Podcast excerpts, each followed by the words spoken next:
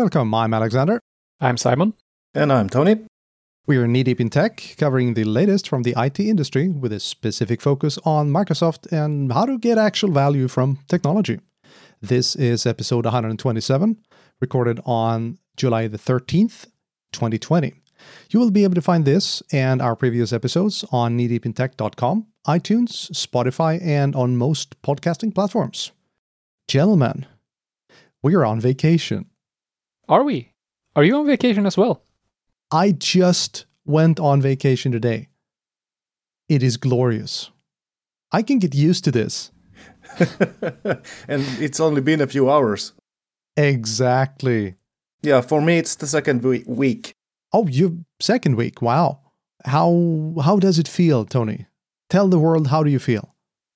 well, uh, mostly I usually the first days I find it a bit difficult just to really disconnect, you know. It takes a few days. Uh, so I think the most important thing for me at least is just to make sure to ac- actually disconnect. So don't look at your emails, try to avoid so social medias, uh, stay away from, you know, keeping up to date with news and stuff like that. So it it varies to a degree, I suppose, in the beginning at least, uh, to be able to just let it go and just stay off the, well, not not the internet perhaps, but you know, the social medias and the usual stuff you do in your everyday work. Yeah, those those are pretty good good ideas. And Simon, you just started your vacation as well. No, I. This is my second week as well, if I'm not entirely mistaken. But uh, the entire considering what you're doing, when will you start your actual vacation? Since I only have four weeks this year, I'll probably not be going on vacation at all. Says the guy that just completed a deck and is just about to completely redecorate his kitchen. Yeah, the kitchen, however, I will only actually tear it down and someone else will build it up. But we will have to repaint the entire first floor. And since first floor, the first floor walls continues up to the second floor, we'll have to do that as well.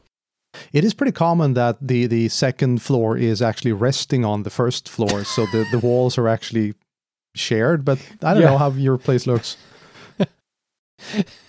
it it depends on the design of the stairs, I would say.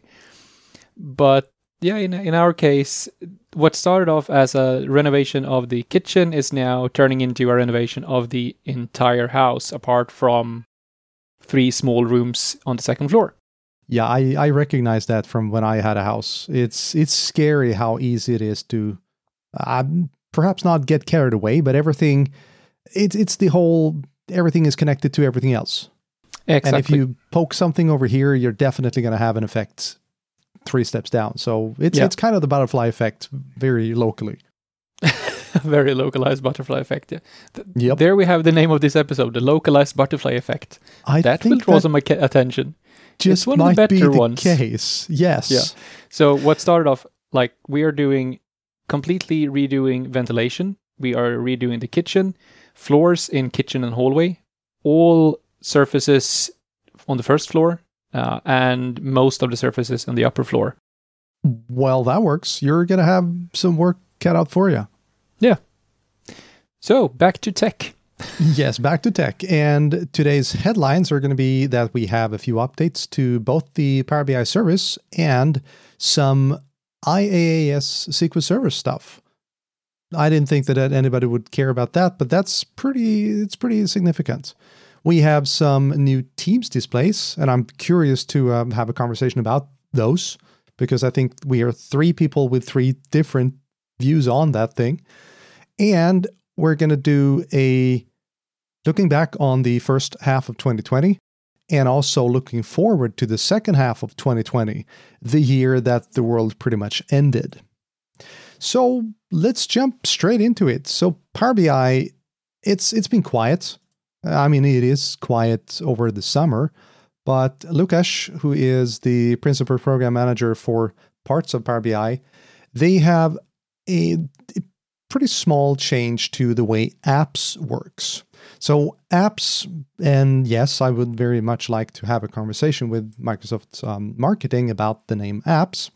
Apps is what you create in Power BI. When you take, for instance, a data set and a report and you package it as an app, and then your users can access that app through uh, the marketplace. So it's it's a way of distributing your your reports and your data sets and that kind of stuff.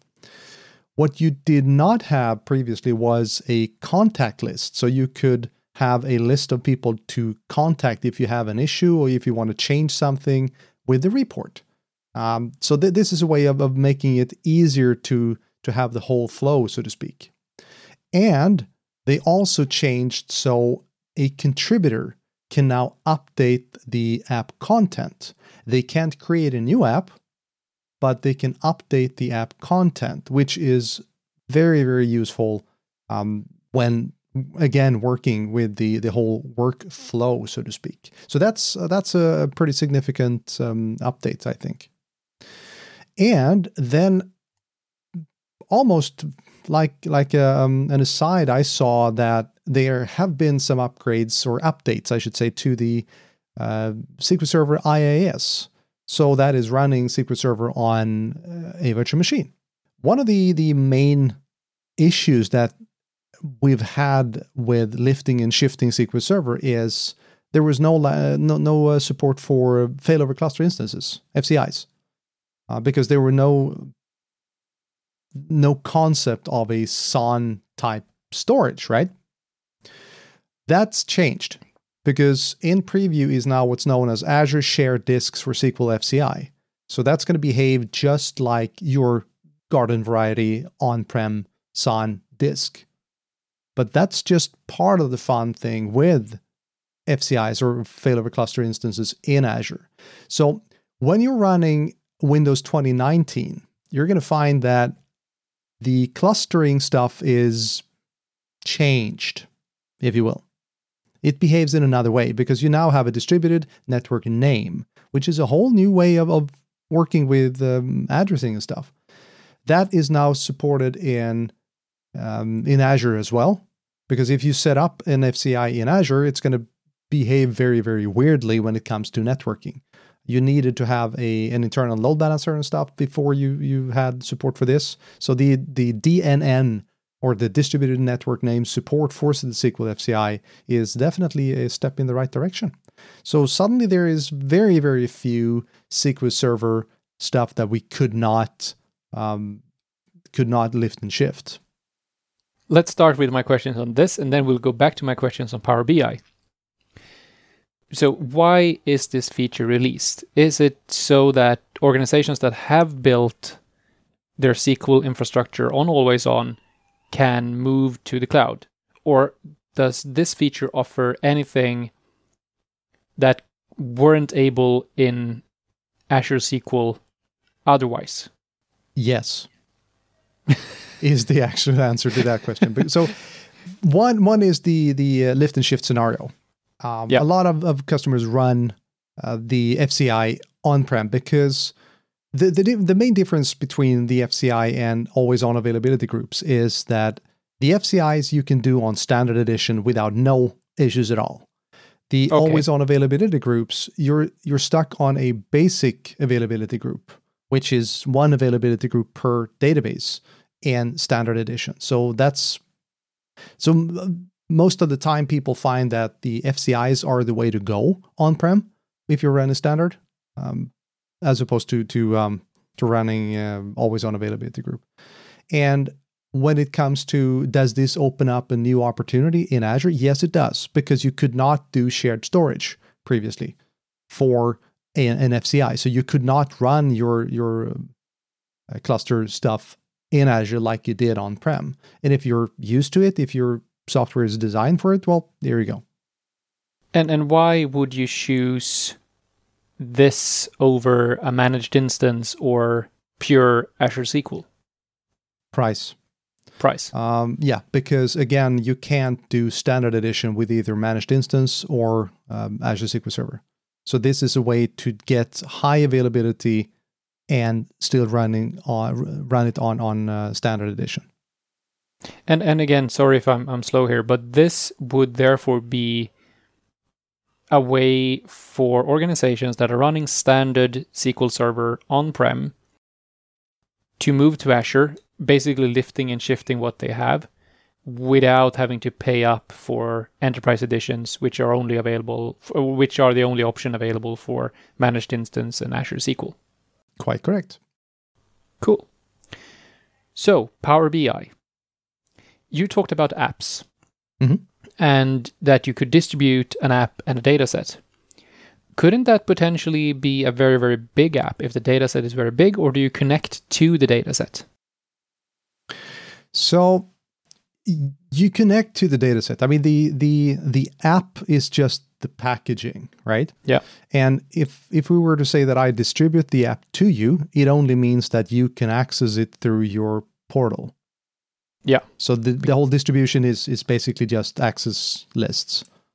Yes, you can basically, if you open up the Power BI web portal, you Mhm. can see the apps which you as an admin have distributed to me. And that includes reports and basically the connection information to the data set, which will be visible through my reports. Correct. Yeah. And the whole the whole thing with the app and the app workspace is that I create an app workspace, I create a dataset or I upload a dataset, I upload a report and I can work on the report. Then I package the whole thing and say this report and this dataset, that's going to be the app that comes from this app workspace. Then I can keep working on the uh, underlying reports and stuff, but unless I update the app, we're not going to have any changes. So this is a, again a way to do uh, development work. Ah, and who are you able to distribute this app to? Does it support like business to business, business to consumer, or only within your own Azure AD tenant? No, no, you can you can distribute it to pretty much anyone that has a pro license, and that does support the the uh, business to business stuff Cool. because you need the pro license to do um, either sharing or accessing shared content. Cool. So that's pretty much what came my way. Um, it doesn't sound like much, but it opens up some new interesting opportunities. And then, what about the Teams displays? Seriously, Tony, you need more displays? well, I have only the one, if you remember correctly. I know, We but had it's pretty big. Yeah, well, that's true. Uh, so, yeah, last week uh, Microsoft blogged in the tech community about uh, something called Teams displays. Uh, a part of Teams devices. Uh, you know, there previously was like phones and stuff you could use. So the the new thing here with the displays are it's like uh, something like a seven inch. I'm not sure about the exact details. A little screen that you have beside your monitor, which uh, actually shows you the Teams information. So you know things like missed calls or make calls, conferences, presentations, uh, who's online. You know the usual Teams information and notifications and things like that. And you can also control Teams uh, using this screen by either talking to Cortana, you know, join meeting or something like that. Uh, but you can also, if you have like a presentation preview on the screen, you can just click send to desktop and it will actually show up on your uh, primary screen. So uh, it looks to me like a very interesting device, especially for those who use Teams a lot. Because as far as I can tell, it is only integrating with Teams as of now. I'm not sure about that either, so don't take my word for it. But it is actually specifically called a Teams display, so yeah, I suppose that's what it's mostly used for.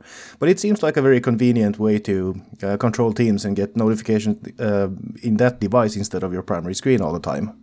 And as far as I can tell, it does actually run by on its own as well. So if you like, you can actually have it as a dedicated Teams device without having a secondary or a primary screen connected to it. Since it have speakers, a camera, microphone, even supports Bluetooth. So you could actually have that tiny screen as your dedicated Teams device. And if needed, have the integrations you were talking about. So see, send things back and forth. But if you so desire, you can run it on its own and then better together with a PC, as it calls out in the um, blog post. Yeah. Uh, also, if you check out the the uh, quick trailer over there, it, it seems like you can just shut down your PC completely, and it will still remain on and show you notifications and stuff. So Yeah. that's another another plus actually with the device. And we actually even have some IT admin um, integration with it, so we can update it centrally, manage it, uh, sign in with Azure Active Directory, all of that. So it, it definitely looks like a neat device and something I, of course, need to buy at some point. Uh, because Yeah, I think my, it, it, my main gripe with it was the price. Yeah, the list price was three fifty dollars, so that's on the expensive side. I can a- absolutely agree with that. But think of it this way: it's it's a small, like it's a small mobile device with, I'm certain, a good quality microphone, good quality speaker, good quality camera, Bluetooth connected, um, integrated with all of those enterprise features and such. And yeah, it's of course quite steep if you compare it to yeah, you can have an iPad next to your computer and do many of the things that you are used to doing. But I, I find it it's not that expensive for what you get. I mean, you you can always do the argument that it, for what you get, it's not that expensive, and I I I agree with that. But it does not change the fact that it's three hundred and fifty dollars for one of those things. Yeah, Yeah. and especially uh, considering it's three hundred and fifty dollars for a Teams exclusive device, so you can't even use it for anything else, as far as I know. And and that's my next question. It would be interesting to see how it integrates since it actually have a small apps and more platform there. You are able to integrate Teams with your Cisco uh, WebEx, with your Zoom meetings, all of that. That's what I've done in my personal Teams tenant. So I have integrations with Zoom and Cisco in the Teams client. So yeah, you need to call through Teams, but it looks to me like you could use and leverage all the Teams apps on it and therefore join and start Zoom and WebEx meetings. Yeah, but in that case, if you're talking about WebEx and Zoom for some, uh, as examples, uh, then that would make the device a three hundred and fifty dollar webcam. Because I'm not expecting it to be able to, you know, do all the integrations and stuff uh, as with Teams with those other apps. So using other apps, it would basically be an expensive webcam. No, no, no, no. Um, if, if you, um, I'm happy to show how it works, but in in Teams, you are able to call the Zoom app inside of your Teams interface, and you will have all the options that Zoom and WebEx have made available to Teams in that app. So it, Okay. it should be able to do everything you can do from a Teams perspective you should be able to do that on this device as well, even if the call is hosted by Zoom or WebEx. So it's it's basically using the WebEx service to service video and audio, but through Teams. Because remember, Teams is basically a web page. In in practice, all the apps are web apps. So everything you're able to do with a web client, you are in theory able to integrate into Teams. So I think you actually could use it for other platforms and have a fairly good experience. So, but we, we'll have to see, and we'll have to see if we can get our hands on one, uh, because it looks like it's currently only available in the US. But uh, if you are in the US and listening to this, or in any of the other markets where it's available, you actually also in this blog post, which we will link to in our show notes, have a discount code that will be usable until the last of July this year to get a discount on uh, a variety of products. It doesn't even say if it's on this product. It can be on any additional Teams products, but it's there. So that means that it actually exists, and not just as as a, a preview thing.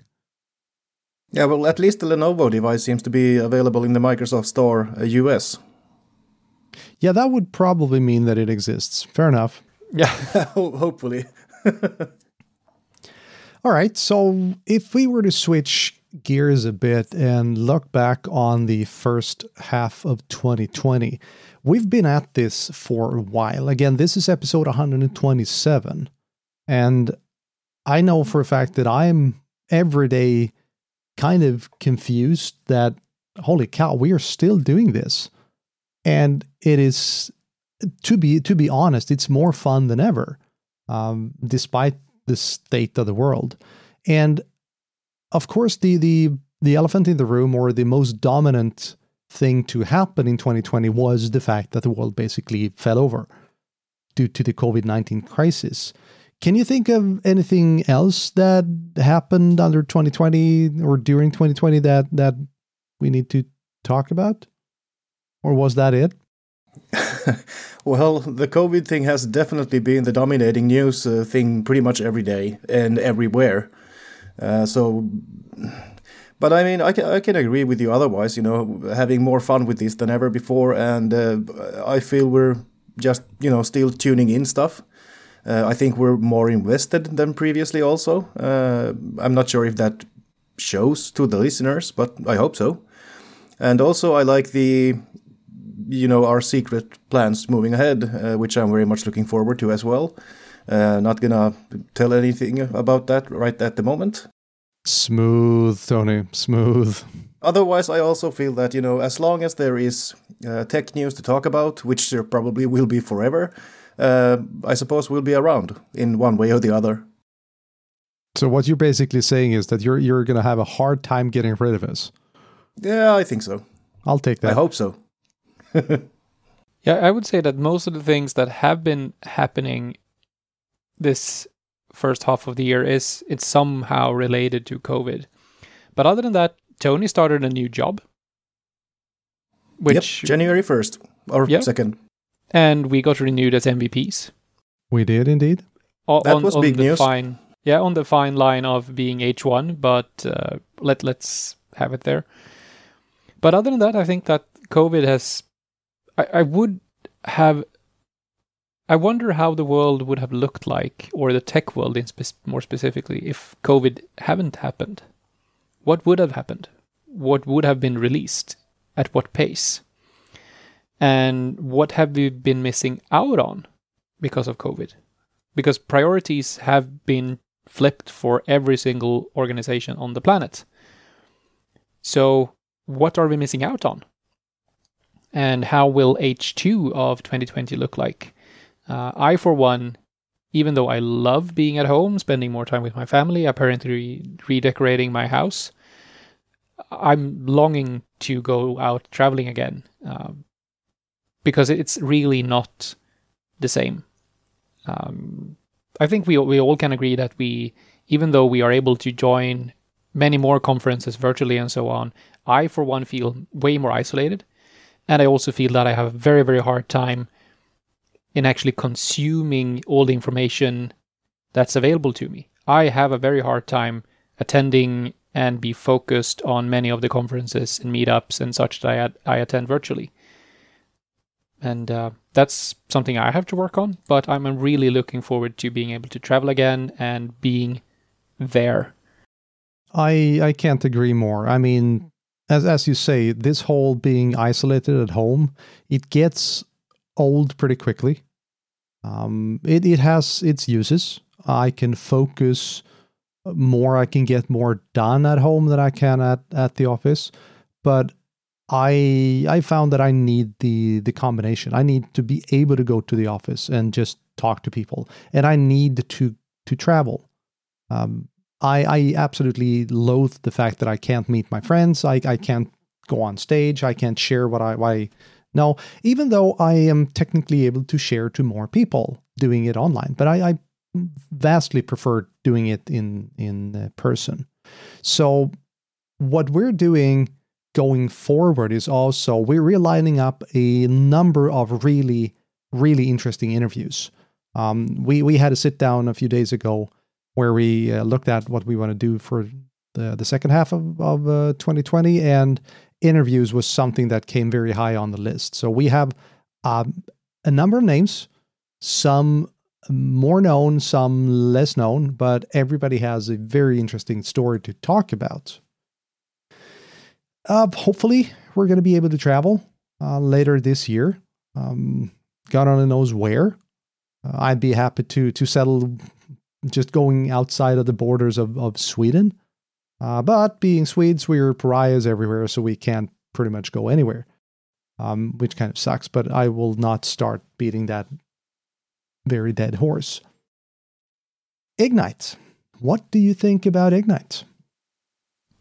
I think Tony is the one who has followed uh, Patch and Switch most closely, and apparently they have talked a bit about what they see happening and, how the planning is going.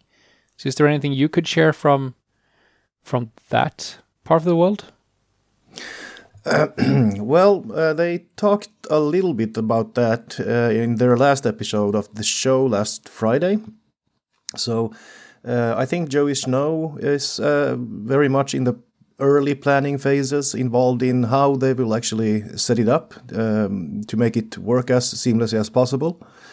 Uh, using you know the teams groups and things like that and conferences and live streams and even on demand and recorded streams as well so it was as i understood it it was still pretty much in the early planning stages which i find actually a little bit surprising considering we're at, in the middle of july now so it doesn't leave them that much headroom to actually make the plans work um, but yeah, I, am pretty sure they are uh, going full speed right now with all the planning, testing, making sure everything works.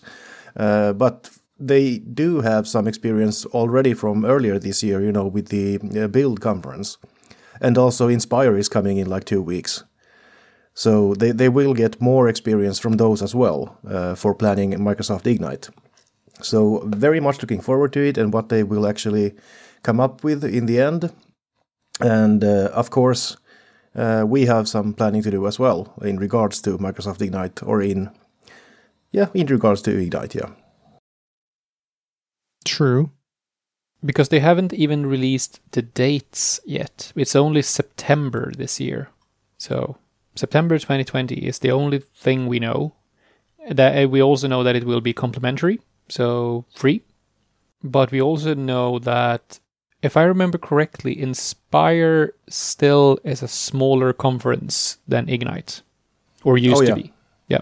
And I, I think that the challenge will be how to make it easy to navigate a virtual conference, which will be running in all of the time zones with over a hundred simultaneous sessions, and where the keynotes probably will need to host hundred of at least hundred thousand viewers at the same time, which which we from I believe last episode talked about is now available in in Teams live events, but hosting one Teams live event with a hundred thousand participants that must be quite astonishing from a technical point of view because it needs to terminate somewhere